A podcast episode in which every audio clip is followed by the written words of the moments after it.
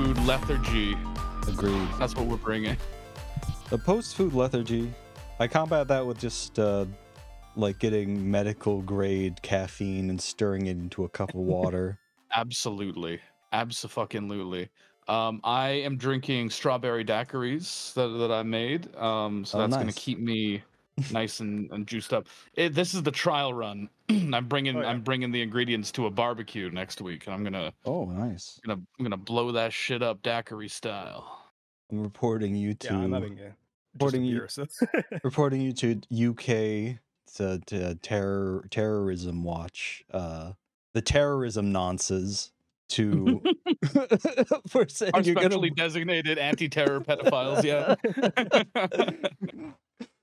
that you said you were gonna blow up a barbecue with your daiquiris. Hell yeah. Honestly, if they fucking come into my house and they find these daiquiris, I'm going straight to jail because they're gonna know they're bomb as hell, man. yeah, that's right. What's up, Fredda? How are you doing? yeah, how are you? I'm doing good. Um, I didn't sleep much, but I mean, I never do. So I'm also loaded up on caffeine and I'm having a beer, having a good time. Oh, Excellent. healthy brain, is it? Oh yeah. Let's go. I also spent all of today just like editing, so my brain is kind of fried as well. That's Oh, uh, you're in the perfect Yeah. the perfect mental realm for podcasting. Oh yeah. Yeah, I should have brain done that, but I went to a magic tournament instead because I'm. Like an IRL on it. magic tournament? Yeah, I won. Nice. Were you drunk Yeah. at the time or did you get drunk after? No, but I would have still won if I was. In fact, I would have won harder because of these daiquiris. Can't stress enough. I'm gonna be real with UK. I've watched several of your uh, Magic the Gathering. Yeah. Uh, I don't want to be you know rude or anything, but you you are constantly getting curb stomped uh, by people online. so, Well, that's because they have a rank system where you win a bunch and then you get to Oh, the people who are way better than you, and then you you can't fall down in rank very much. So you get up to a point and you just start getting the shit kicked out of you. You can't just go makes to like tournaments and play against eight year olds all the time. Yeah, exactly.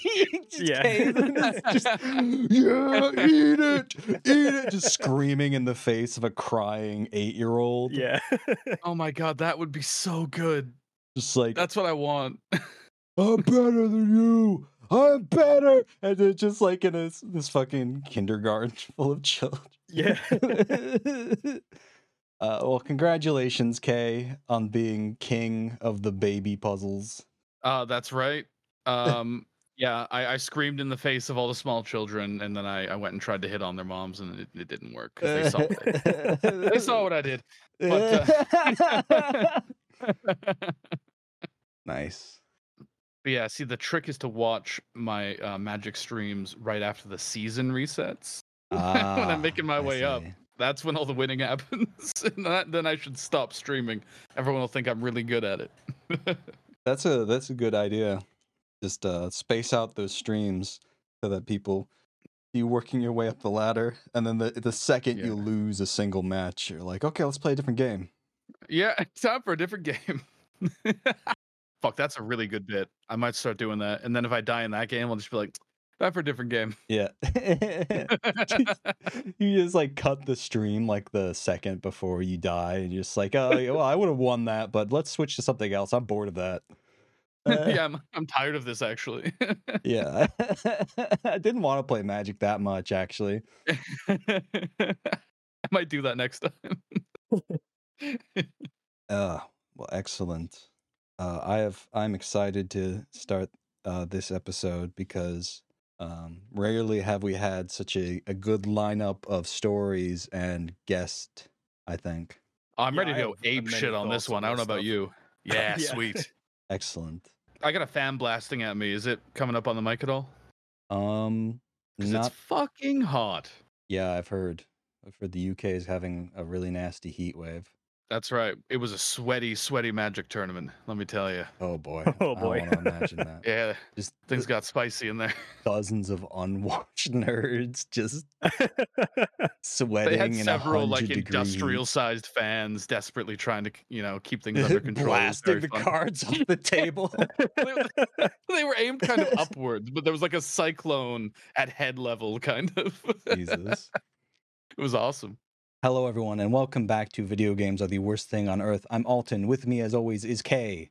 Yo, Unfortunately, uh, Reese uh, could not be here due to medical reasons, so please send all your love to Reese and send emojis of hammers to Matt Walsh and um, all of other Yes, Reese's please. various enemies. Uh, and joining us today is Fredda. Hello, Fredda. Hello.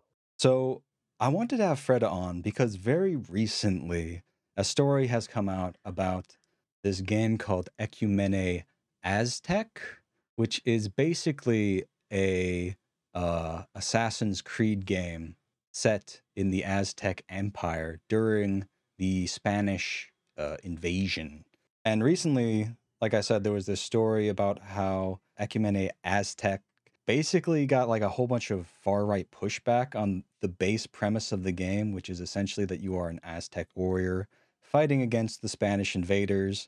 And uh, a lot of right wing people got very butthurt about that and basically like sent enough death threats to the developer to like, uh, uh, okay, we'll we'll add it so you can play, you can be on the side of the Spanish. Yes, and it's it's so funny the way they frame it as well. Yeah, and you were tweeting out like a whole bunch of stuff about that, and I think uh, at some point I learned that uh, you were a history major, and I was like, "This Yes. is this is perfect. We get we'll have not just one, but two history perverts on the pod."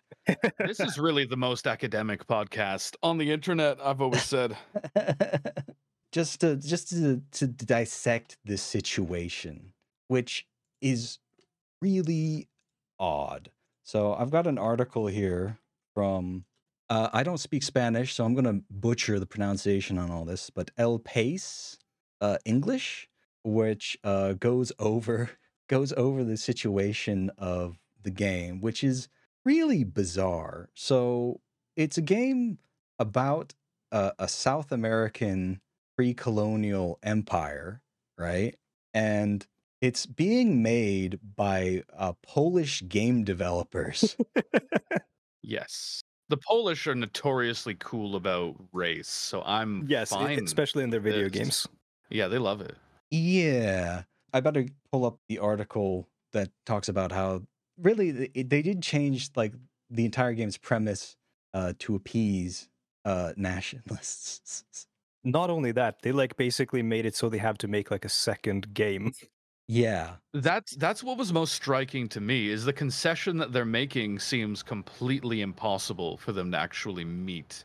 You know, like Mhm. without massively extending their release plans like potentially years. This is and their release plans aren't even clear. Like the, there have uh, I, I don't know if it's been clarified now, but when this stuff was blowing up, uh, there were like figures saying, okay, it's releasing in 2023. Someone said, and uh, they had at some point said 2024 and also 20 2025. Yeah. So, and also they don't like they didn't have a website. I think at the beginning, so none of this was communicated officially. Let me read some of the snippets from the the article from here on El País. The video game by Polish developer Giants Craft Games has generated positive and negative comments from Mexican users and others around the world. In Mexico, opinion is divided on whether to applaud something fresh and different or to criticize the quote inaccurate portrayal of pre-Columbian civilization. On the other side of the pond, some radical groups didn't like players acting out the role of an indigenous Mesoamerican murdering Spanish soldiers and bought the company's unregistered domain. They turned it into a disinformation site that glorifies Spanish imperialism and presents images linked to fascism and the extreme right wing. Uh, viewers of the website are greeted by a quote attributed to the Spanish conquistador Hernan Cortez and a giant image of the Cross of Burgundy, heraldry linked to Spanish ultranationalists. The only link on the website is to an Instagram page with a post suggesting that Giants Craft did not reserve the giantscrafts.com domain, and an opportunist swiped the domain after a preview of Ecumene Aztec was released. The Instagram page describes Ecumene Aztec as a quote, new video game based on the conquest of America where users play an Aztec warrior who, with dubious historical rigor, massacres Spaniards in the purest Assassin's Creed style. Uh, contrary to history, this game portrays Spaniards as murderers, looters, slavers, and ruthless genocidal killers. Oh yeah, totally quote. contrary. Contrary to history, yeah. None of that happened. So the It's- the scale of yeah. historical denial, um, obviously nothing new for fascist freaks like this, but uh, i- it's quite impressive. You know, I, I think a lot of the time they'll instead say like, no, it was right for us to do these things for X and Y reason. To just say, oh no, they what killing people, enslaving people? Nah, come on. Like Yeah, that's, no, that's, like- that's bold. That Europeans never would happens never in- do that. con yeah, conquest, war, killing people? Nah. like it's so strange because like it, everyone knows this was like this was a conquest. There was a siege of Tenochtitlan and all that stuff. I don't know if I yeah. pronounced that correctly. Probably not. But but they're saying you know no, there wasn't any war. There wasn't any killing. And then some of them are saying, well, okay, but they deserved it because of all the human sacrifice, um, which is you know the uh, logical con- like extent or the logical sort of conclusion when you say that okay, yeah, it did happen. Um, and then they go on to saying, "Oh yeah, but there were only like a couple of conquistadors. It was mostly like infighting, which I'm sure you know the arrival of the conquistadors and them giving weapons to people and sort of stoking ethnic divisions never uh, had any sort of influence in how that escalated. yeah. It's um, yeah." Obviously, they they don't want to. they're they're Spanish nationalists. They don't want to talk about like the actual stuff that happened. There, there's like a ton of stuff to get into with this. Like, Yeah, uh, there's a couple more bits in the article I wanted to talk about because uh, lower down in the page it says other critics derided the game's portrayal of Tenochtitlan, uh, the capital of the Mexican Empire, which depicted it as a decaying and gloomy jungle. Uh, Navarrete, who has a doctorate in Mesoamerican studies from the National Autonomous University of Mexico, UNAM, says that the setting echoes other representations of the Aztecs and Mexicas as, quote, human sacrificers. He points to Apocalypto, the film by Mel Gibson about the decline of the Mayans, and the, quote, infamous Malinche musical by Nacho Cano, a production that he says is, quote, full of lies, historical biases, and fascist ideology. Quote, the setting seems very vague. Malinche presents the Aztecs as a jungle people, which I also see here in the video game, that has more to do with the racist prejudices of Europeans who associate the jungle with savagery. If they wanted an accurate representation of the Mexicas or Aztecs, they could have depicted the Chinampas, an agricultural system featuring artificial floating islands, and the aqueducts in Tenochtitlan as big cities like uh, Cholula and Cempoala. But instead, the game setting is much more primitive, says Navarrete. So that was interesting to me, in that from everything we've seen from like the gameplay trailers and stuff, it is very much like, yeah, Assassin's Creed set in a jungle when, yeah, uh, you know, I think and ruins. pretty famously, a lot of these South American empires had a massive, you know, you know, they had like cities with like a million people on them. They were very clearly agricultural in nature. Yeah. Yeah, like Tenochtitlan. It might be pronounced uh, Tenochtitlan. I don't remember. Sorry to Quetzalcoatl. Um, Mm, It was larger than any European city at the time. like the Europeans, uh, like the Spanish conquistadors and stuff, when they arrived, they said it was like the greatest thing they had ever laid eyes on. Like nothing yeah. like this existed in Europe. They they were blown away. They were marveling at it, and some of them highlighted how fucking colorful and beautiful everything Yes. was. It did mm. not look like the shit in the trailer. This is what Um, all of like the the um uh, people who study this that I uh, interact with are so fucking pissed about because like the the dress of the main character uh is very boring and drab and not even representative of like what someone at least like a warrior would have worn Mhm. um the uh, painting of the buildings and everything like it's all sort of representative of like yeah these like primitive um quote unquote uh ruined like imagery i guess that one associates with uh past civilizations often That's what it looks like now after it's been like been destroyed and like the jungles come back to reclaim it. Yeah, that's what it evokes, right? Is it evokes how these things look now. It makes you think of the ruin of this civilization, not of what it actually was, which to me feels like this inherently racist kind of way to look back on it. You know what I mean? yes Mm-hmm. And, And yeah, the sort of- guy should have been dressed like fruity as hell. He should have had like big, bright fle- uh, feathers and stuff. Like it's Yeah. all wrong. He's no plumage. That's a cucked warrior. No plumage. Yeah, Get out of here. There's um like there's some stuff that uh, was highlighted by um, artists and stuff. Um, obviously, like people who are listening can't see any of this, but um, uh, just to like describe again feathers and stuff all over the place, like cloaks and things. Yeah, big plumage. Uh, this like big like beak thing on their head and stuff like that. Like all this, uh, all these artists who have been studying historical references in order to make these fun, authentic, I guess uh, is a word you could make uh, or a word you could use uh, depictions of this. I got so Yeah. pissed at how boring this looked. Yeah.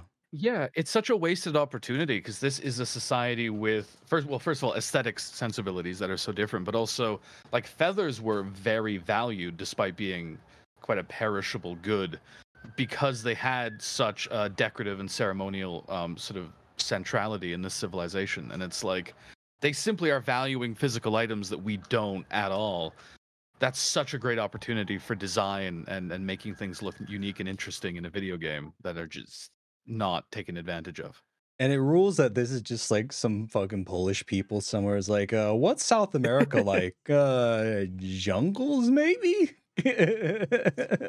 Yeah, I couldn't find it, but someone in my Discord talked about how these guys had made like two Unity asset flip games or something in the past, and Hmm. uh, this just sort of accidentally probably blew up, and they were Yeah. not prepared for any of this. Probably not. That's probably why they buckled to all the fucking fascist pressure because they Yeah. were like, "Oh God, we can't. We we don't want to be getting this this volume of death threats. Actually, this They- yeah, they were like, "We'll just do both, right? like Oh, yeah. everyone will be happy."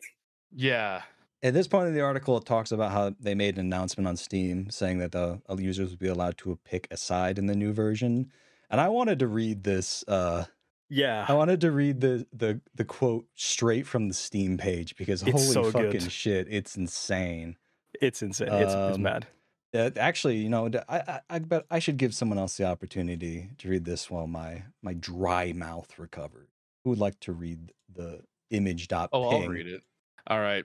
so the Steam description for Ecumene Aztec um, is the great Tenochtitlan is on fire. Now that the war is broken out, I must choose whether to join our compatriots to rebel, or sorry, repel the invaders, or to join the newcomers who want to liberate us from the priests sacrificing our own brothers and children. Yeah. So Mhm. we should Yep. talk about Aztec human sacrifice a bit because I feel like that's something I found really interesting was how quickly uh, reactionaries latched onto that as a talking point, like very consistently, and it kind of reflects the language of like Tumblr era social justice. The way they're talking is like actually the Aztecs were problematic Mm, like it was a Yeah. big yikes how they were sacrificing human beings um and i found that very interesting even our fascists fucking act like this now it drives me up the goddamn wall It's Mhm. insane. It's but also so, okay so here's my thing um human sacrifice morally justified what do we think uh yeah. Yeah, sure. Um, why not? No, yeah, yeah.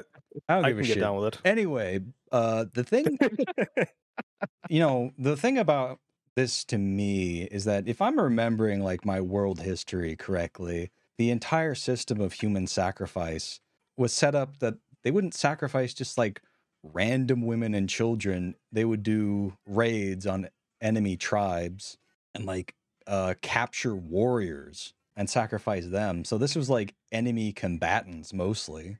So a lot of it was they had uh, the flowery wars, um, but there were other. It, it's a bit of a contested thing amongst historians right now, Hmm. whether certain specific rituals were using combatants or people from the city, but a lot of them were definitely using uh, captured enemy combatants. And it's really important because it's also reflected in the way Aztecs fight. Like they, a lot of their weapons are to sort of disable and capture, not to kill. Um, this starts to change when the Spanish show up fighting a very different type of battle, obviously. But um, it's not just random massacres. It's a pretty rigid ritual system that works in specific ways for specific reasons. And the more you learn about it, the more it becomes impossible to view this as as some like bizarre, savage like horror movie, you know, cannibal tribesman behavior. You know, it's it. This is a pretty sophisticated civilization, Yeah. um, Mhm. despite how how some people want to color it. You know. Also this thing about uh, in general with human sacrifice in past uh, societies and stuff is that a lot of the time, uh, the times in which they have done it ha- get sort of conflated in this like one narrative about this one civilization being this one thing. Uh, Yeah. When these things could have happened under very different circumstances over very different time periods. And Mhm. it's uh, something you see in like every situation like this, like the human sacrifice in Carthage, for example, which uh, probably was like an act of desperation, and human sacrifice in like in in Norse um, religion, which was not as pronounced as it is uh, depicted in uh, some video games, for example, by Paradox or uh, Mhm. in media, stuff like that. It's uh, it's all sort of taking this uh, this uh, very diverse culture over a long span of time and sort of distilling it into like an essence of what you like and what you don't like. Mhm. Yeah, and there's a lot of debate about how often the Aztecs were sacrificing. It was something they did with some regularity, but the scale of it is often massively exaggerated by Spanish sources. And one of our best sources is Bernardino Sahagún, who himself gives these kind of hard to place accounts like he will he will start talking about a ritual but as he's talking he'll start going into what is clearly a different ritual without sort of signposting that and it becomes hard to, to say if a single um, chapter is really pertaining to just one event or multiple events So this and is and the, so it gives this the original like uh I was in a liberal coffee shop of like yeah. historical I mean, a lot of what he wrote is is from what other people have told him as well. So it creates this thing where you can read this chapter of what this guy wrote, and it all you're hearing about is these instances of sacrifice, and it can be easy to then project that onto how you think about the civilization, where this is just what they do. It's a very decontextualized way of looking at it that I think a lot of people have because I think if you just ask a random person, that's probably one of the only things they know about the Aztec Empire. So I feel like this whole weird controversy that shouldn't have been anything was really feeding on that as well. What a shock that uh, right wing reaction feeds on ignorance. That's a new one. I don't It's think that's crazy. History ever happened before. Crazy. Uh, Can I like talk about so, like an aside that I had happen that was really funny? sure. um, relating to this because I uh, obviously when when they first announced that you would be allowed to play as both sides, and you know of course they framed it in a very strange way where they were like, oh, okay, you can join the conquistadors and fight the cast of sacrifice-making priests, or Yeah. join the Aztec warriors to repel the quote-unquote newcomers, um, which was very funny framing. And I was like, okay, I don't think anyone like wanted this exact thing. Yeah. And I had one of my followers quote tweet me and say something about like, you know, okay, in this new World War II game, you'll get to play as Hitler. And that got picked up by that like delusional takes account. Oh Mhm. yeah, I Um, saw that. which, yeah, One of the worst gimmicks accounts on that yes, on the site, which is saying something. All it sucks. It's, I mean, it's just like a, a way of like sort of stealthily showing people sometimes uh, very silly people uh, who they disagree with, and sometimes you know real, actual, funny takes, and then sort of framing it all as bad. Uh, in order to like get people to automatically disagree with this kind of stuff when they see it um, in their day-to-day life. But uh, the thing that uh, then like happened from that was that I quoted to that with like sources about how the Spanish, um, specifically in this period, are the reason we have our modern uh, conception of race and racism. Yep. And and also like how they killed so many people in in um, uh, in their conquest uh, in America that they literally caused the Little Ice Age. And I immediately got blocked yeah, I saw that. That was really funny. because I, I think I got like close to ratioing him, and that that led to a block immediately. God, I, I fucking can't stand these dipshit reactionaries. There was something, not to get too off topic again, but uh, Juniper has been doing her thing where she's she's been like He's so replying to the quartering Jeremy Hambley and just like absolutely fucking destroying him on like the likes ratio. Um, Yeah. And this fucking dumb, whiny man child is like, she's using bots. It's so obvious that she's using my God. bots. These people are so fucking thin-skinned, despite their, you know, what they the image they want to project. It's really, really obnoxious. yeah, not to again like go even further into the tangent, but I'm going to anyways. Have you guys seen the th- thing where he uh like on a live stream got so drunk he like pissed on the floor? Oh, I keep I keep I've- seeing heard of references to that in his mentions. It's like go piss in a basement, basement pisser. yeah. uh, so I haven't seen that, but that sounds very funny. He needed to. He really needed to go, so he couldn't get up and go anywhere else. I guess. Yeah, I want. There's one last thing I want to wrap up with this particular story.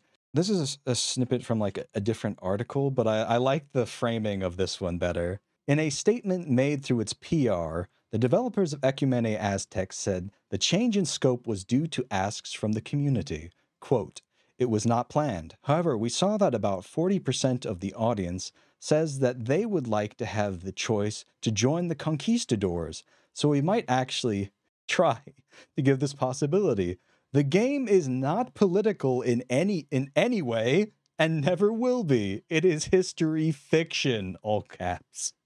There's nothing political about my Holocaust Nothing video political. game. There's no, absolutely nothing political about this. Uh, uh, please don't look at the people telling us to change it. And I, I just want to say about this that uh, uh, Poland is definitely not beating the screen door allegations with this one.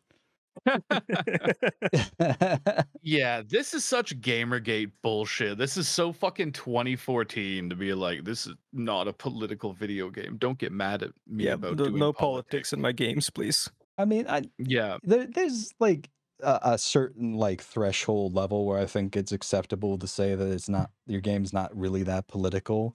Yeah, if you're playing like Baba is you or something. But you're saying this about a game in which uh, you fight as an Aztec warrior against the Spanish Empire. I don't know, man. That sounds kind of political to me. I feel yeah, I feel like if you're playing in a game where you're in a war in general, you kind of just like the, the non-political angle just goes straight out the window. yeah, especially like a You- historic, You can't say that. real life conflict that Yeah. happened. It's not like yeah. the elves and dwarves have been fighting for 500 years.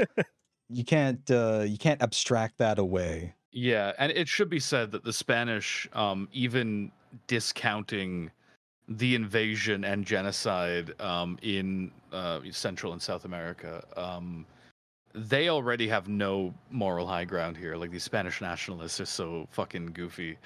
Um, Caroline uh, Pennock, uh, really good historian on this subject, I think, um, makes a point that I have been trying to sort of make because I think it really contextualizes what's happening in in this conversation. Uh, the Spanish, the Inquisition was happening at the exact same time as and throughout pretty much the entire colonial um, invasion and and post invasion process uh, in in Latin America, right?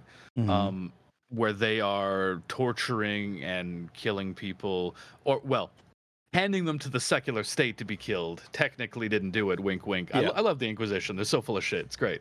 Mhm. Um, and she makes a really great point, which is that they are also, you know, killing human beings, and then you know going and writing about how savage and scary the Aztecs are for killing human beings. right. Um, meanwhile, the Aztec sacrifices are believed to go to sort of the the best, most glorious afterlife, the same one that the warriors go to.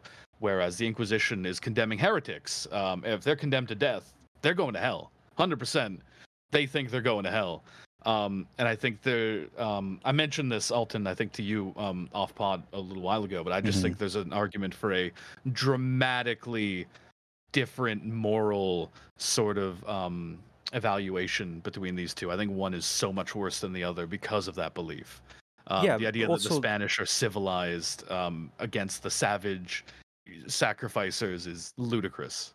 Yes, like uh, it, it's very ironic and and fucked up that uh, just like months before Columbus landed in a in the Americas, uh, Spain expelled its Jewish population, Yes. and in, in like the years following, they started setting up uh, a like systems and local laws, ordinances, and such that required that you have a sort of um, uh, a um, sort of blood purity uh, pass that showed that you did not have any Muslim or Jewish heritage in order Yeah. to occupy certain positions.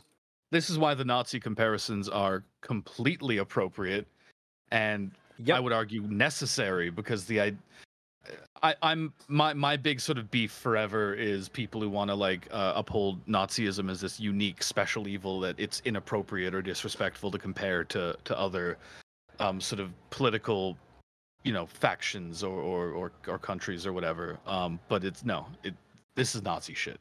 yeah Agreed. Straight up. Fuck Spain. Yeah. Spain EU hasn't sucks, fucked dude. them over enough. Let's get them some more. Fucking Fuck Spanish Empire. You got so much gold, your stupid ass empire collapsed. That's how dumb you were. Oh, Idiots. Owned. I would have simply Bro. not lost to the British in a naval battle because you know Yeah. weather. Ratioed. Ratioed by the Queen. Horatio. Nel- Nelson. I think that was a little before Horatio Nelson. But, uh, yeah, a little bit. no, don't don't worry about it. That was it. He, he's he's timeless. He's timeless. It's good. That's right. anyway, um, tying in to uh, history, uh, what it is, and um, how we how how we can stop it from happening. Um, you know, Fucking hate history. Let's stop I, it. I hate it. We I must stop it. Fukuyama is a lying, He's right. a lying. No, no, he's a lying end it now. bitch. He's a li- he's a yeah, yeah, liar. yeah. He said it would be over. It keeps happening. There's still history, folks. I'm There's seeing still his- history I'm every day. seeing history being made every day. And that motherfucker told me it was over and I didn't have to learn anything more about it. But luckily, uh, there's this great game developer called Paradox Interactive. Oh, that- let's go. that we can all learn our video game history from now. Absolutely. That's I learned everything I know from them. Uh yeah, me too. I I learned that um, you know, like Hitler was just an idiot. He he could have won that war so easily if he had just known these five weird tips that allies don't want you to know. Um, yeah, bro. If I was Hitler, if I was Hitler though, something I I consider like five times a day, this is what I would have done. I'm always thinking about Hitler, how Hitler What- could what have if? won. I'm putting myself in his shoes uh, uh, all the time, and nobody should look at me suspiciously for that. I'm just trying to figure out the most optimal way to complete the Holocaust. I don't know why everyone's looking at me like I'm being weird. I'm trying to do any percent on a, a Nazi victory in World War II, no. and people are just uh, uh, just looking at me, looking at me like I'm the weirdo. Uh, but this is a topic we've had on our back burner for fucking ages, like just over a year since we added it to the Trello, and it's been something I've been wanting to talk about as time goes on because more and more we are seeing people whose ability to think about history in any other way than uh, a map painting game uh, is being just eroded from them by playing these paradox interactive games. In their defense, in their defense, there are some military historians who treat it that way as well. Mm. Um, so they are joining a proud tradition um, yes. of dipshits. And uh, I love that for them. Alton, first, uh, if- if I could just ask, did you know that I uh, my YouTube channel was like all about Hearts of Iron 4 Let's Plays for like a year or two when I started I did before you not. invited me on here? I did not know that. That That is is so funny. It fits perfectly. I think Yeah, everything I do now is to sort of uh, like repent for that. By the way, That makes a lot of sense. I think the first video that stuck out to me was, uh, like I said, the Dwarf Fortress Communism video. But then, like going through your videos, I hundred percent think, uh, like a, a while ago, I saw the Halo Cursed Edition yes, because the the blurred out Thanos Yep. cock. Um, it sticks in your memory, but I, I didn't even I- realize yeah. that was you because I watched that so long ago. Yeah, no, that's like my most successful video. I had to watch um, a lot of Thanos cock unblurred uh, when editing that, and then I had to watch it again when I realized I missed some of it. But luckily, YouTube didn't realize. Um, I'm very glad YouTube has this system where you can go in and blur stuff in post. yeah.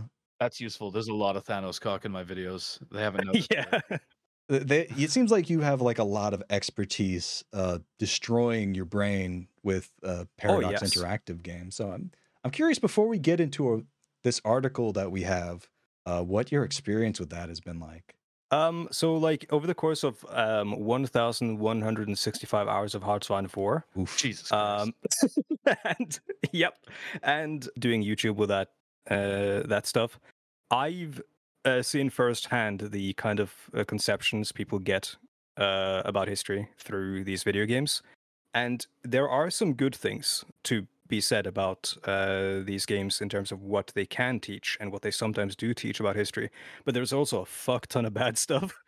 Mhm. And one of the big things about Hearts of Iron 4, for example, and also a big thing about Europa Universalis 4, uh, which touches on the like Aztec stuff because uh, it's it relates to the period in which the Americas were colonized, is that these games have no way of like dealing with and telling you about the really bad stuff that happened right. without uh, basically giving the fascists a way to like do wish fulfillment and you know Mm. all that stuff it's telling that the most i believe well actually maybe the second most uh, popular Hearts of Iron 4 mod is one called the new order which is basically a, a visual novel in the Hearts of Iron 4 engine which takes place in a world where the germans won world war ii and it's like the 1960s and there's just like a fuck ton of genocide a lot of like really edgy shit going on Mhm. um like there's people who are now self-identifying by the fictional ideologies in that mod Oh boy. that i'm like finding on on the internet like it's and these people are obviously like 14 years old or whatever but it's not good Yeah, personally, I I identify with the communist faction in the My Little Pony Hearts of Iron mod. oh Uh, yeah Obviously. Obviously, that that one. god that mod is so fucking funny Was it Hearts of Iron 4 that just does not mention the Holocaust? yes pretty much Yeah. And it's one of The those things where it's like I I get why. I get Yes. why. It's I just wouldn't make the game if you're thinking about like is this going to be distasteful? Maybe don't make the game. yeah i don't know it, it's it's obviously like a tough situation they find themselves in uh but like the fact that they then kind of do it by having these like policies in terms of uh, how you, you like deal with occupied territories where i think you can do forced labor as like a policy in occupied territories Right. and that kind of like touches on it but doesn't actually like recognize the actual stuff that's going on is Yeah. kind of making it worse in my mind hmm Right. Well, it boils down, you know, complex ideologically driven history into a system of purely mechanical decisions that give advantages and disadvantages versus things that, you know, a lot of countries did that gave them no advantage whatsoever, but were just sort of shitty. There's um a fun part about the ideology system in that game where um you're either a democratic government, Mhm. you are or you are a fascist government, or you're a communist government, or you are unaligned. And Okay. a unaligned fourth governments- thing. yeah, secret fourth thing, and that secret fourth thing encompasses everything from I think like I'm not sure. I think anarchists fall in that for some reason in the Spanish Civil War. I'm not sure. Um, and Uh-huh. the German Empire falls in that if you restore the Kaiser somehow in that game. A lot of like autocracies that aren't explicitly like fascist, whatever, fall in that. And it's all because of this like mechanical uh, system where they want certain nations to play well with each other. They want Japan and Spain, like Francoist Spain and Italy and Germany to ally. So they are Right. all fascist. They want, you know, Stalin to, I guess, I don't know, like how many nations arrive or arise naturally in that game that are communist uh, by their definition. But they want they want America and Britain to join forces, so they are quote unquote democratic, that kind of stuff. And it's just like a very strange uh, oversimplification of like any sort of like political analysis of ideology Right. that um yeah doesn't lend itself well to understanding anything and it creates situations where people are like well you are this thing this thing or that thing and there's no democracy in communism because they're not democ- uh, democratic there's no you know That's liberal right. democracy in fascism and vice versa because they're different things Yeah. It's yeah as you said this like sort of mechanical way of looking at things Right. It reminds me a bit of political compass brain, right? Where yes just this completely like segmented off and not reflective of reality way of, of thinking about uh political models. It's great. It's been really constructive for us. But anyway, let's get into this article. I think this article is really uh, good. This is uh, Kids Are Learning History from Video Games Now by Luca Ivan Jukic. Uh, from the Atlantic, Hiss Spit, but it's actually a pretty decent article. I, I was I was thinking that because it's an Atlantic article, I thought like the conclusion was going to be the problem with video games is that they are not anti-communist enough. Uh, but that was not the conclusion, thankfully. Um, but uh, to get into it, last year, Nicholas Mulder, a history professor at Cornell University, asked his Twitter followers to help him understand a certain kind of student in his classes players of the video game Europa Universalis. Students kept enrolling in his course on modern Europe because of the game, which he had only recently learned existed. Brett Devereaux, a history professor at the University of North Carolina, saw Mulder's tweet as an opportunity to explain a new phenomenon. Devereaux plays a Europa, uh, Europa Universalis and likes it, but the fact that the video game developers, rather than professional historians, were responsible for shaping so many young people's understanding of history deserved greater examination, he thought. The games made by Paradox Interactive, the Swedish studio that produces Europa Universalis, are among the most popular strategies titles in the world. Millions of people own the game, which allows players to take control of a historical nation or individual and guide the course of history. The average Europe, Europa Universalis player spends hundreds of hours on it. Some spends thousands. Uh, but spending, I'm sorry. yeah, we got we got one of them right here. Spending that much time engaged with any sort of historically themed content will affect one's understanding of history. And yet, to many players, exactly what they're learning from these games remains a mystery. Devereaux aimed to correct that problem. Academic historians, he wrote in a four part post on his blog, must now grapple with a new breed of students quote, for whom paradox is the historical mother tongue and actual history is only a second language. That's such That's a good cool. line. Do you guys know how to like tie a noose? I'm not really good with rope. Something interesting that Paradox does by presenting itself as kind of alt history is the things it takes as a given in a way I think get more naturalized. Um, like for example, me and someone else ages and ages ago tried to do uh, a game in EU4. I believe it was EU4, where we um, played as North American indigenous factions and tried to prepare to fend off uh, colonization, basically. Right. And what you will find doing that is you reach kind of a brick wall. Um, I think they they may have expanded on these uh, factions in DLC since, because this game is it's it's insane better, amounts but- of DLC. Oh, yeah. Um, at the time, you you hit a wall in technological development, and you have to westernize, and it's called westernize, um, in Yep. order to keep developing. Which is kind of weird because, you know, North America is already pretty Western. Um, even more Well, yeah. Western than Europe, ac- actually. So, Yeah, it- all it means is that the trajectory that they have to become more like a Western European civilization is set in stone no matter what else happens. Um, so when you present this as an alt history where you could theoretically form like a, a Iroquois fucking nation that, you know, fends off Europe and, and becomes a big chunk of North America or whatever, you're still doing it through this process that's basically what happened anyway, where you you take on the, these Western characteristics and and change fundamentally as a society. Uh, Yeah. and I think that's very interesting. It's it's in the things that don't get to be played with that I think they they do the most ideological sculpting, if that makes sense. yeah, they basically create like a railroad essentially, or uh, with many tracks you can go down, but they're it's Mm. constrained in terms of what uh, what could have been possible in the history that they teach you. Yeah. there are a couple more quotes in the article if you don't mind me going back to it. Sure. Yeah, in the next paragraph, some time ago, we passed the line where historical video games are at the same level of influence and demand the same level of critical analysis as historically themed movies or TV shows, uh, Devereaux told me.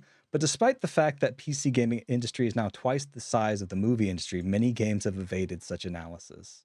That is such a did not know common fucking thing.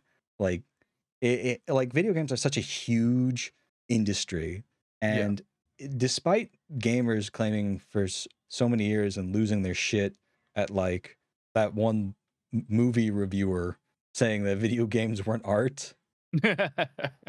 Uh, who was what was his name? I'm completely blanking.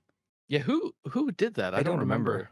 remember. Um, I remember the whole like conversation being a big thing. Uh, one that I was like, I kind of did not give a shit about. yeah, Yeah, I was like, yeah, obviously there are, but like, yeah, yeah, I like don't care that much. You Yeah. guys seem really mad. I don't know. the- pick up a football. It, it, Yeah, I- it was Pick up a Roger football, Ebert.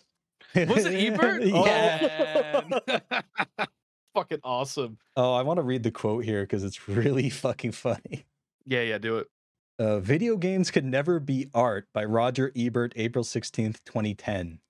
Having Get once made the statement above, I have declined all opportunities to enlarge upon it or defend it. That seems to be a fool's error, and especially given the volume of messages I receive urging me to play this game or that and recant the error of my ways. Nevertheless, I remain convinced that in principle, video games cannot be art. Perhaps it is foolish of me to say never, because never, as Rick Wakeman informs us, is a long, long time. Let me just say that no video gamer now living will survive long enough to experience the medium as an art form.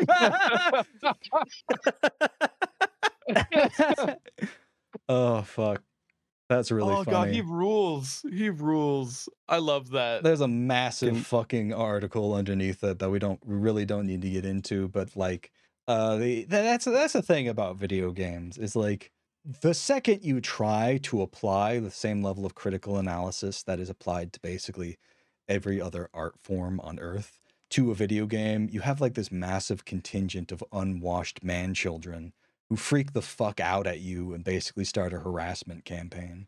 Yes. Yeah, they want to have their cake and eat it too. They want the medium that they've constructed their weird little identity around to be respected, but not treated like art in the ways that matter. Right. You can't Yes. be critical of it. You don't you dare call it a text. I will fucking post your address online. It's, uh, no, it's it's really weird. Um, and the, the Let's the say quote- hypothetically, you made a video essay about uh, you made a video essay about a video game called The Legend of Blora. Uh, yeah, I'm familiar. Yes. yeah. you might have what some would consider to be man children extremely upset at you for being critical of such a video game. Gamers are the only thing worse than cartoon adults, which is you know who got mad at me about the Korra ones. I, I, sorry, I, I just I just remembered a like that beamed something back into my brain that I had forgotten about. I think one of my earliest uh, big interactions with the sort of like paradox brain thing came from uh, when Crusader Kings three was announced, and uh, there was a big old controversy, as there is uh, in the gamer uh, like universe, about the uh, illusion by the developer, like just the hinting at the idea that maybe when the Crusades were launched, they would not use the words Deus Vult. oh no. I remember that. Yeah. Yes, and uh, and this is like getting into some dark territory, which can be cut if need be. But um, the like the phrase Deus Vult, being that they are a Scandinavian uh, developer, had you know not many years prior been very explicitly evoked by a terrorist, a far right fascist terrorist in Norway, in his attack on left wing um, like youth activists or like youth um, labor youth members. Yeah, Andy And- Brevs. Yes, exactly. So, like, the idea that they would maybe want to not use that term, which is also explicitly t- like tied to the very origin of racism in the Middle Ages, uh, is very understandable. But when I said, you know, maybe it's okay that they don't use this, people fucking lost their shit in the comments. And Yeah. uh, it was one of like the one like one of the early videos that I had that got a lot of views. And uh, yeah, like I didn't really experience that until that point where like I had uh, directed gamer rage at me. Oh, Yeah, the best, isn't it? something fascinating you learn is that the the vitriol with which you say something or the controversialness uh, of a given Yeah. statement is not what matters. What matters is if it relates to a property that attracts the sort of people who get mad online about something like that. You know what I Mm, mean? It- yeah. You can you can be as even-handed as you want. Uh, they won't care. They're they are there to freak the fuck out about whatever they can. Yeah. They they they're you know, they're having a good time. They're shitting Yeah. their diapers as loudly and publicly as possible for all the world to see. And that's their that's their they get off on that. That's what they love. Yeah, it's their prerogative. But one big thing about that was that, uh, from what I can tell, the like the term Deus Vult wasn't very widely even used in the time period. Right. I, I believe it came up, and there are sources that say that that when Pope Urban II called the First Crusade, people try, like chanted Deus Vult, like God wills it. But I don't think it's like necessarily that tied to the Crusades. However, in Crusader Kings 2, it was tied very heavily to the Crusades because it popped up in the event text every time the Crusades began or you went on a crusade. Mhm. So, in their minds, the term Deus Vult has a deep connotation or a deep connection to the history of the Crusades because the video game made them think that. Right. So, would you say then that, that that decision in Crusader Kings 2 is a big part of why fascists today consider that to be like the slogan, basically, of the Crusades? Would Would you I say don't that's think. Uh, I. I think they're. I, I don't think the fascists got it from Crusader Kings in that way. Uh, but I do think that because the uh, the like Deus Vult thing and Pope Urban II is one of the earliest examples of like a very clear uh, situation where a an authority figure uses very racialized language. Oh yeah, and that is that is why they're using that because immediately after uh, Saint Bernard uh, of um, like famous as like the patron saint of racism, aka the patron saint of the Knights Templar. Uh, so he um, uh, Saint Bernard basically had to defend the existence of the Knights Templar because uh, Christians at the time were like, hold on, it's kind of weird that we have murder priests. I don't think this is in accordance with the Bible. And in that like defense uh, of the Knights Templar, he uh, Knights Templar, he was like, okay, it's okay because they're fighting this like homogenous other group who are all actually not even human because they are the embodiment of evil on earth. So if you kill them, you're not actually not actually killing a human. So you're not actually violating like the teachings of Jesus or any other Wow. uh, biblical figure. You're killing evil, not a human. Straight up, like that is exactly what he said.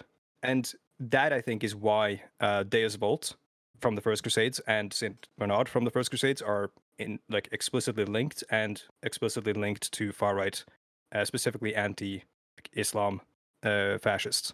that makes perfect sense. I guess I just didn't think that these people would know anything. And that they Yeah, no, you wouldn't video think they would read, but sometimes they do, and it's That's scary. incredible. Listen, I hear there's translated fucking speeches from the Pope. I mean, that's a page turner. I'm picking that up. oh yeah. Wonderful. All right, so dipping back into the article for a bit. Quote Mhm. The student in your class that knows what Prussia is, is the student that played Europa Universalis 4, Devereaux said. True. and second, unlike other cultural mediums, games are about systems. They're about the mechanics, Devereaux told me. Those systems and mechanics are how video games can teach people history. The presence of such mechanics, though, does not mean that players will necessarily understand them. Quote, the major challenge is getting players to recognize and think explicitly about these systems. Marion Cruz, an assistant professor of classics at the University of Cincinnati, and a dedicated gamer told me. So basically, yeah, it's like what we were talking about earlier. The presence of these, the fact that it has to be fun to play, uh, kind of ruins some of the historicity of it. Yeah, there's one very uh, like obvious example of uh, mechanics trying to teach gamers something in Hearts of Iron 4 and them completely missing the fucking point. Yeah. And that's with uh, how Hearts of Iron 4 is all about production. And because of that, and uh, production and like resources that you need in order to produce at an efficient rate. So an army doesn't work unless it's got guns, unless it's got fuel and all that kind of stuff.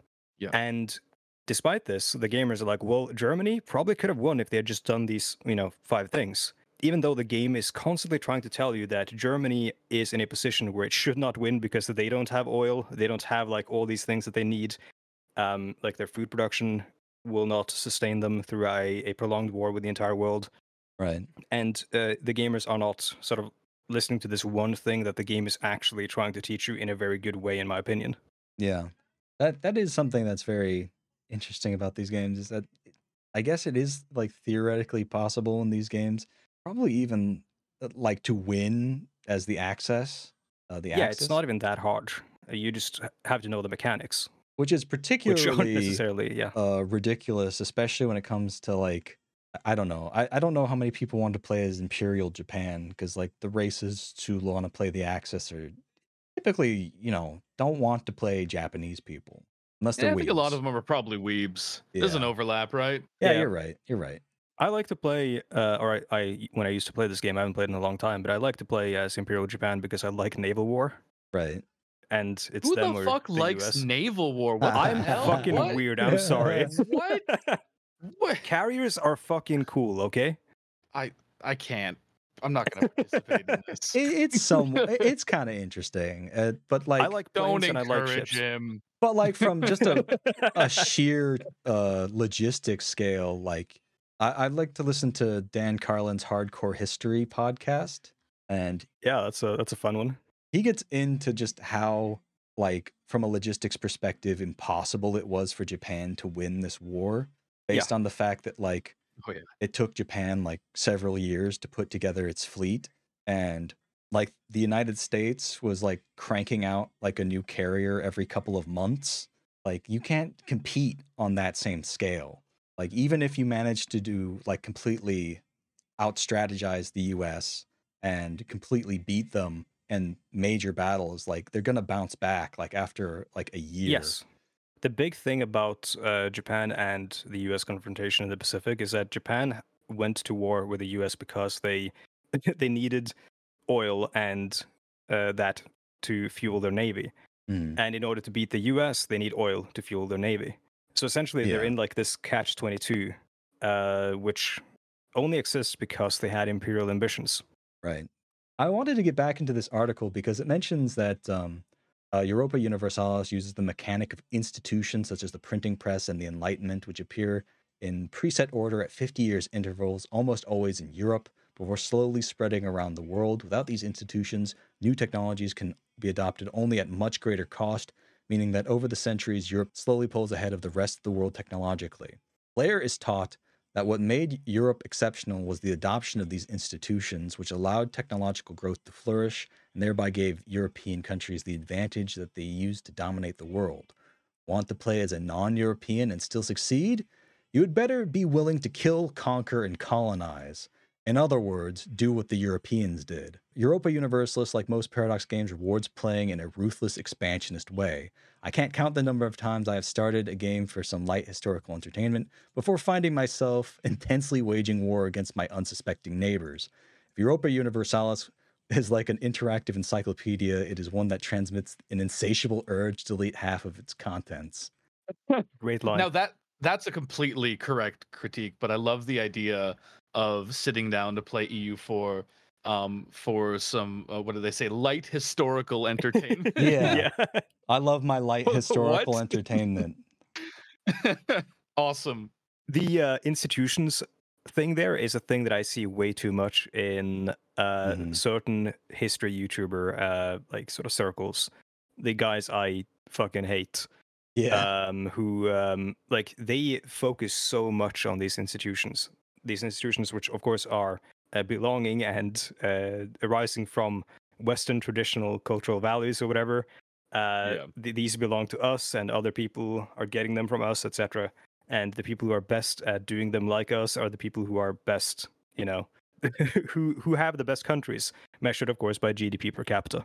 of course. Uh, the big number goes up, and that makes you better, obviously. Yeah, And it, it is pretty s- ridiculous how it's it's like it, it just gives European countries like uh, congratulations, you now have an institution, uh, which it's like I guess it's supposed to model like historically the invention of these you know creations like the printing press and shit, but Yeah, uh it is very like silly how it just hands those out to the yeah. There's like a, there's a countries. chance of you getting it, I think, based on like some stats. Uh, of course, being in Western Europe then heavily sort of skews those stats in your favor. Like you get a weighted percentage or something. It's a very typical paradox thing where technology sort of spreads out, like it appears in a place just sort of randomly or based on yeah these like chances, and then spreads from there. the next paragraph after that talks about how it's sort of myopic view of like the state as being central to historical change. Um, there's there's actually an interesting comment below that. There's like this view of history is myopic to say the least, and has led to some embarrassing shortcoming in the games. In previous editions of Europa Universalis, technological advancement was treated as inherently tied to a country's inclusion or exclusion from a quote Western technological group. Slavery, meanwhile, was relegated to the status of a minor historical footnote.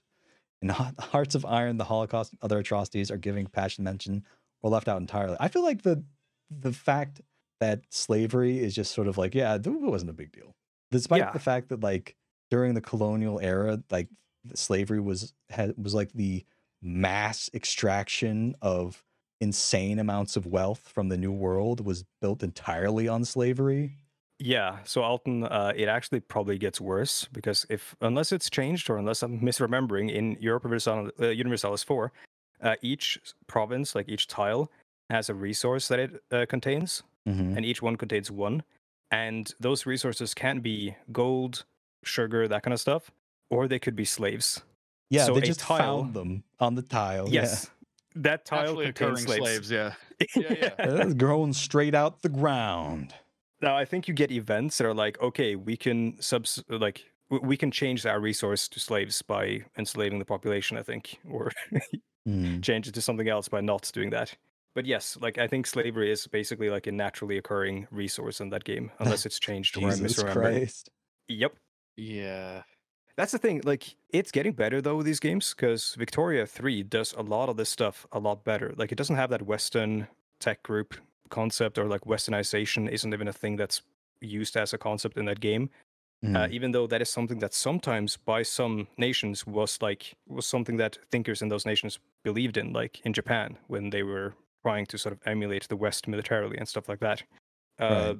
but then because victoria 3 did a few things better it also uh, generated some backlash which uh, I, me and you talked a little bit about I have a theory about Paradox um, that over the years, their staff or development team overall have gotten more left wing. And I think you see that in the way things are framed in games, but also how they tend to handle feedback. Um, because Paradox games are funny because there's probably no other type of game that has such a high volume of both communists and Nazis that play it. Yes. Yeah. And I feel like, to their credit, they aren't taking on board much of the feedback from the uh, the fascist portion of, of their player base, from what I've True, seen. yeah. Um, Uh, no, I, so, I, I'm, I'm I've been like immersed in this, and and they are not. Uh, but that's also because the fascists are just straight up wrong, Yeah. and uh, Paradox do employ some historical consultants thank God who for that. I. Famously, Yes. history has a bit of a left wing bias. Um, Yeah, it's funny that. uh, Yeah. because the fascists are just fucking morons who lie about everything for some reason. Uh, Although I'm the historical consultant who told them that slaves are a naturally occurring resource to grow on a slave tree. Um, unfortunate. Uh, they actually do get into this, and like the paragraph below that, uh, the one I just read, is a paradox has tried over the years of development to incorporate more historical complexity and nuance into its games. The company's many expansion packs for Europa Universalis, for example, have corrected historical errors and deepened gameplay in non-European parts of the world. So basically, exactly what we said, uh, well, exactly what you said earlier, Kay. Um, and apparently, Devereaux, who has a found fault with many game developers' portrayal of history, says that among video game developers he has criticized, only Paradox has responded thoughtfully. I believe that. Yeah. Because they clearly give a shit, uh, if not about history, at least about, you know, their reputation and connection to history. Yes. Um, most game devs will just be like, fuck off. Stop being gay. I don't care. you know? Don't tell me about things that have Don't happened. tell Fuck off. me about things. This is a Yeah. game. There's no the, the- the- the- like the thing that's the problem with like a lot of these games is that because they're commercial products and they need to be marketed towards an audience. Oftentimes, what happens is like history takes like a back seat to sort of popular perception. I think. Yes, and they want to be popularly perceived as the game for the history nerds. So when the history nerds are like, "Well, this is wrong," they have to fix it.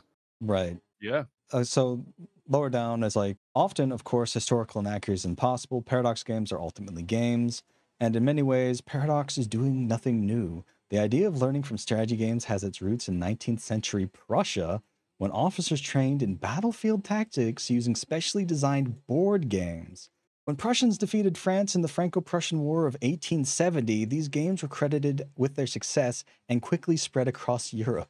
Somebody's trying to hit a word count right now. yeah, You think so? I, also, I feel Where'd like this that one fucking was like tangent come from?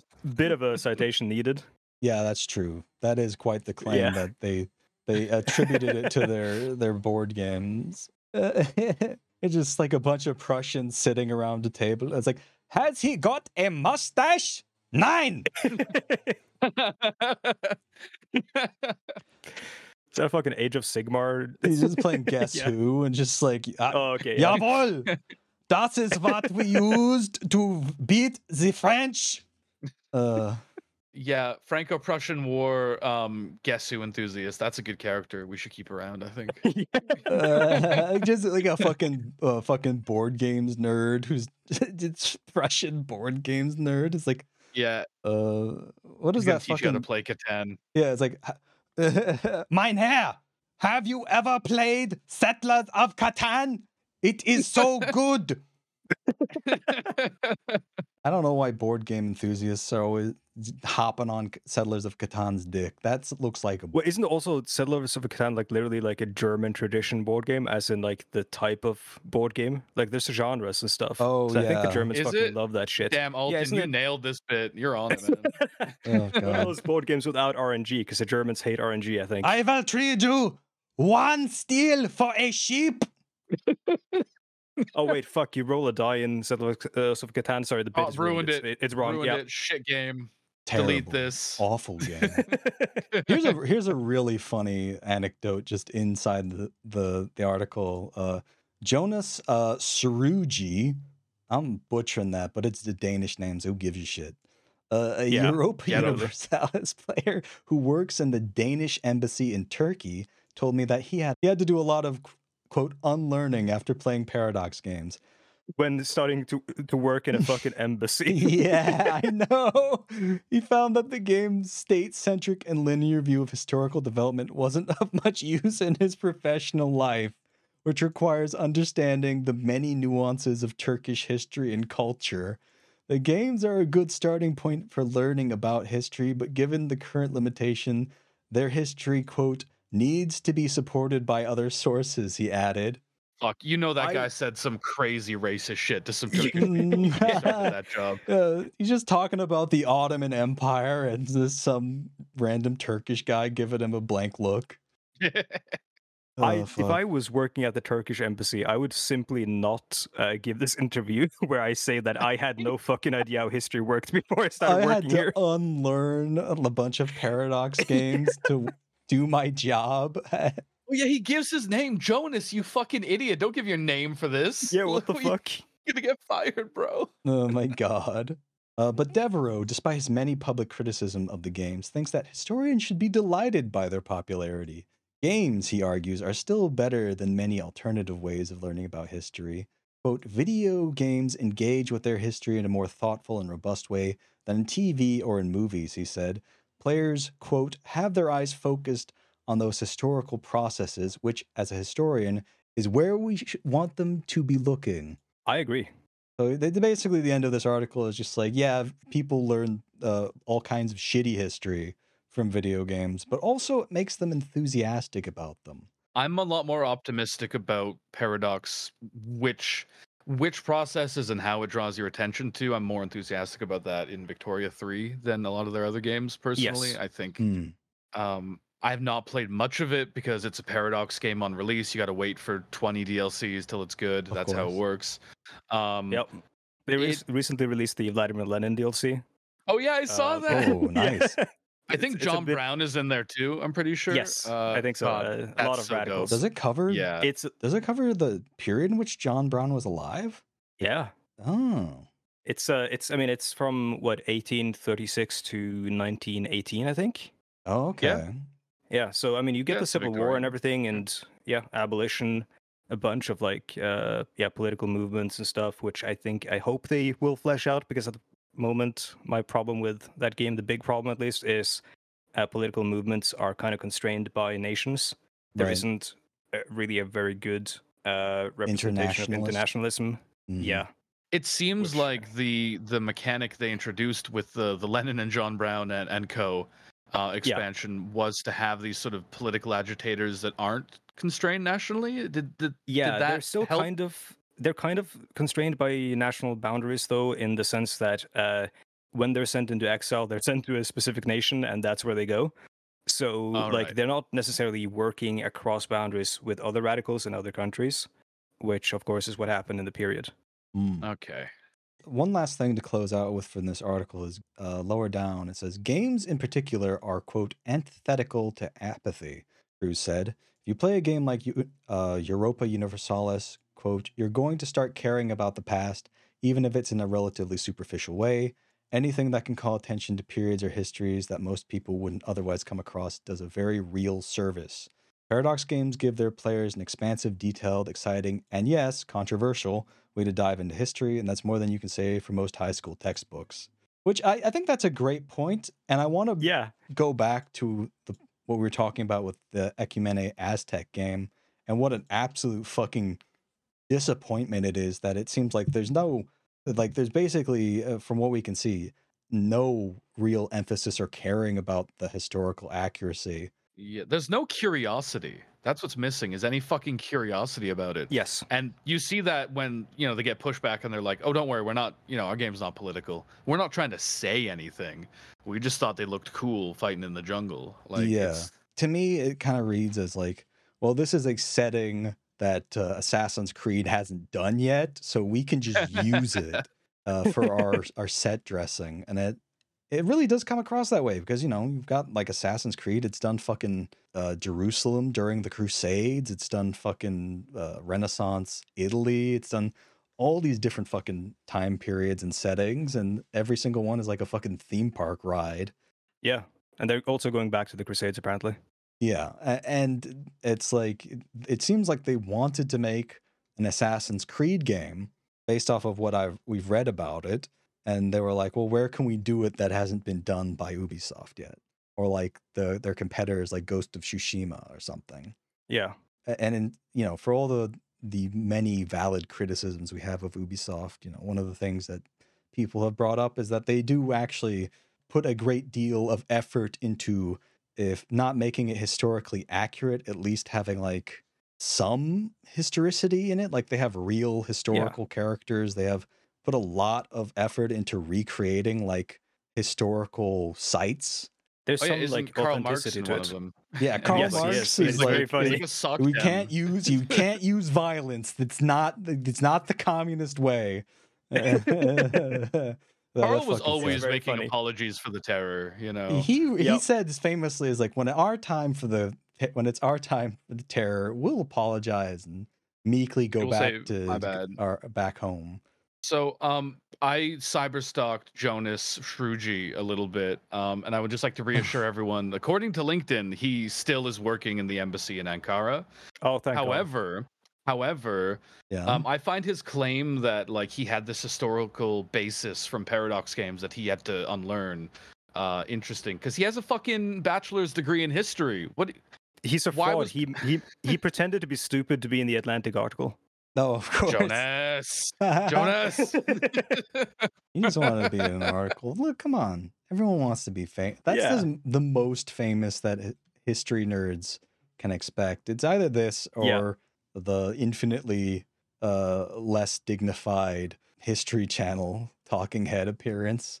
Uh, Yes, you just there to like be the, the like, consultant that shows up. yeah, you're like the Oh, the God. counterpoint to the guy that says ancient aliens built the pyramids, and you show up there. I was like, yeah, no, they didn't. Yeah, it's like according to sources, I don't think this is likely.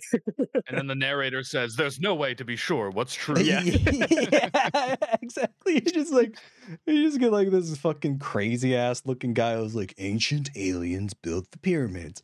And then the guy's like, yeah, no, that that didn't happen. It's like it's still controversial. The science hasn't been settled yet. the debate rages on. yeah, fuck. Uh, I love American pop history. It's the worst dog it's shit imaginable. great. I love it. And I want to say that, like, in, in I don't know if this is more or less embarrassing. It probably uh, about equal, maybe. Is that uh, I can speak from firsthand that you know video games did get me interested in World War II history. I don't think I would have gotten into World War II if it wasn't for Medal of Honor: Rising Sun, uh, which is the in terms of historicity pretty dubious. No, it- it's 100% accurate. That's got my seal of approval. you know, there probably there probably wasn't like a patrol boat with like a quad 50 mounted on it that like took down like 20 Japanese uh, zeros and uh, s- in- during uh, D-Day. Yeah, but like, do you have a source that for sure says there wasn't though? Yeah, no, I'm going to say that don't, happened. um, and you know what? I'm prepared to stake the reputation of my university on it. Um, they endorse that as Yep. that's peer reviewed. I, I think it's very likely that ancient aliens are the peers. might have caused uh, We reviewed it. uh, ancient aliens might have actually caused Pearl Harbor. D-Day? Yeah, Oh, okay, yeah. Pearl- Uh, Ancient D-Day aliens too. did Pearl Harbor. I think we've basically run out of time. I think this had been a really great discussion, though. Yeah. Yeah, it has. I was hoping I would actually get more rizzed for getting into World War II via the the medium of Medal of Honor because it's such a silly way to get into history at all. Yeah, I mean, I I don't know if I can. I was trying to think if I could criticize you for that uh, before I started doing so, uh, because I feel like I also got kind of. I mean, I played Call of Duty like one of the early ones on PlayStation 2 and Mhm. got sort of traumatized because of a scene where like a dude gets crushed by a tank. oh um, Yeah, and uh, like that was my first, I think, World War II type game. But I think I was like already into history before that because my aunt and her um, and my granddad, my granddad was a historian. Uh, they went to Egypt and brought back like a bunch of like books on Egypt yeah. and Oh, ancient yeah. like ancient Egypt. I again, I don't remember like I don't remember any of the actual specifics of the period and all that of what I was reading on, but I was a kid reading about ancient Egypt, and I got sort of fascinated with history from that. I think. Well, Egypt is one of those ones where I think it is very easy to get uh, swept up into it because there's a lot of like children's books, like the eye, like eyewitness history, that have like these really beautiful photographs of uh, like preserved cy- sarcophaguses. Um, Yeah, and I think that that's one of the big reasons is that you know they have all this. The the Egyptians managed to like preserve like a significant chunk of their culture uh, in these uh, tombs that were not fucked with by Europeans until at least relatively recently. You get like the full color of that culture in a way you don't get with like so many other places. You know what I mean? yeah, like uh, you know, like the Aztecs. Exactly. Yeah, I think every kid in like in the 90s at least had like a period where they're like, "Oh my god, Egypt is so cool." Yes. And it is cool. Egyptian history is great. But anyway, I think we should wrap things up. Uh, it's been like an hour and 40 minutes. Uh, we had a Yeah. couple other topics that we wanted to talk about, but we'll get to those in a later episode. Fred, I'd like to thank you for coming on the pod. Yeah, thank you. This is a Yeah, really, really great good. discussion. Uh, I hope the listeners have enjoyed this. So tell our wonderful listeners where they can find more of your great content on the internet. So my great content where I uh, bitch and moan about people in uh, doing bad history and stuff in YouTube, uh, you can find either on um, twitter.com slash ineptfredda. Uh, that was me trying to figure out how to get Fredda, but also that being taken. So uh, many such cases. And also YouTube slash, um, I think, is it just, it's Fredda YT, I think. YouTube.com slash Fredda YT. That's where I do all my videos. And Kay, where can people find you um, bitching about bad history uh, on the internet? Yeah, if if somehow you didn't get your fix um, Mhm. from Fredda, then hit me up on Twitter at Kay and Skittles, uh, and the very same on YouTube. In fact, uh, it probably won't be out yet when this episode drops, depending. We'll see.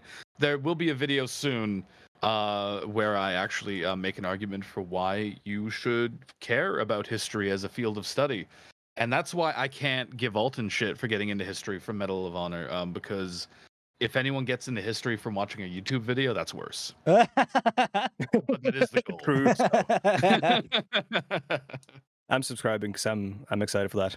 But Yeah, I definitely recommend people check out. I recommend people check out Fredda's video on uh, how Dwarf Fortress abandoned capitalism, embraced communism. Great video.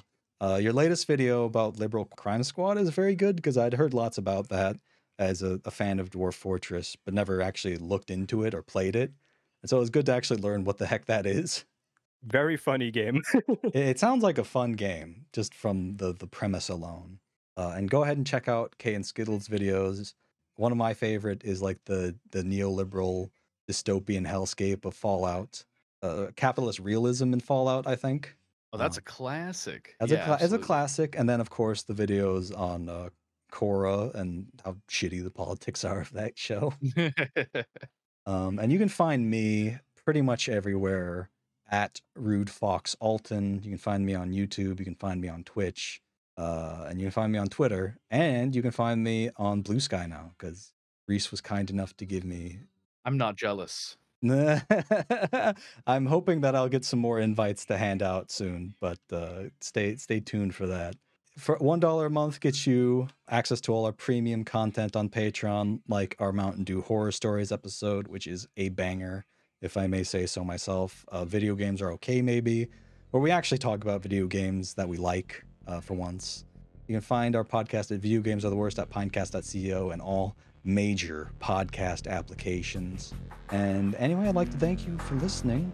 Uh, we'll see you next time. Bye. And then you two say bye too. Bye. Uh, bye.